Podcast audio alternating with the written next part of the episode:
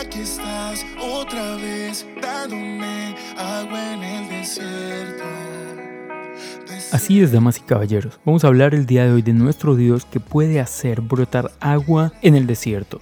Y para esto quiero invitarles al libro de Salmos capítulo 78, versículo 15 y 16. Partió las rocas en el desierto para darles agua como de un manantial burbujeante. Hizo que de la roca brotaran corrientes de agua y que el agua fluyera como un río. Este salmo es escrito por un hombre llamado Asaf. Asaf es un músico y cantante de la era del rey David. Este hombre escribe este salmo como un recordatorio de lo fiel que ha sido Dios con un pueblo rebelde. Y aquí quiero saludar a mi amigo Asaf, que escucha este devocional todos los días desde República Dominicana. Y bueno, el tema es que Asaf escribe esto, y cuando escribe esto es súper importante porque vamos a fijarnos aquí en dos detalles muy grandes. El primero de nuestro Dios tiene la capacidad de hacer que en el desierto brote agua potable. Y esto es interesante porque si has estado en un desierto algún día, sabes que necesitamos mucha agua estando allí. Y el desierto representa situaciones difíciles que pasamos en nuestra vida. Tiempos donde no vemos a Dios, tiempos donde no le escuchamos y sentimos que estamos absolutamente solos y sin esperanza.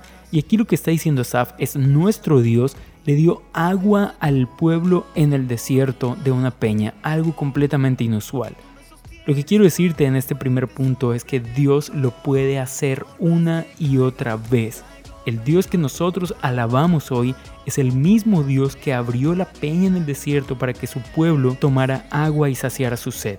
Pero lo segundo que quiero decirte es que Asaf continúa diciendo y dice, pero el pueblo se rebeló en contra de Dios y en lugar de alabarle por su grandeza y su bondad, lo que hace es que empieza a renegar contra Dios. Y creo que muchas veces nuestra actitud es similar. Empezamos a preguntar, hey Dios, ¿dónde estás? Hey Dios, ¿qué haces? ¿Por qué no me escuchas? ¿Por qué no me respondes? Quiero tu respuesta urgente, pero no somos conscientes que Dios ha estado todo el tiempo y que en cada desierto que hemos pasado, Dios ha sido fiel y ha sido bueno.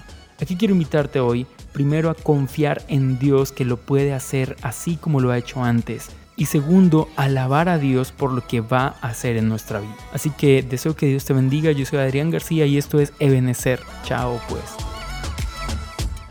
Como agua en el desierto te anhelo, pues tu amor es como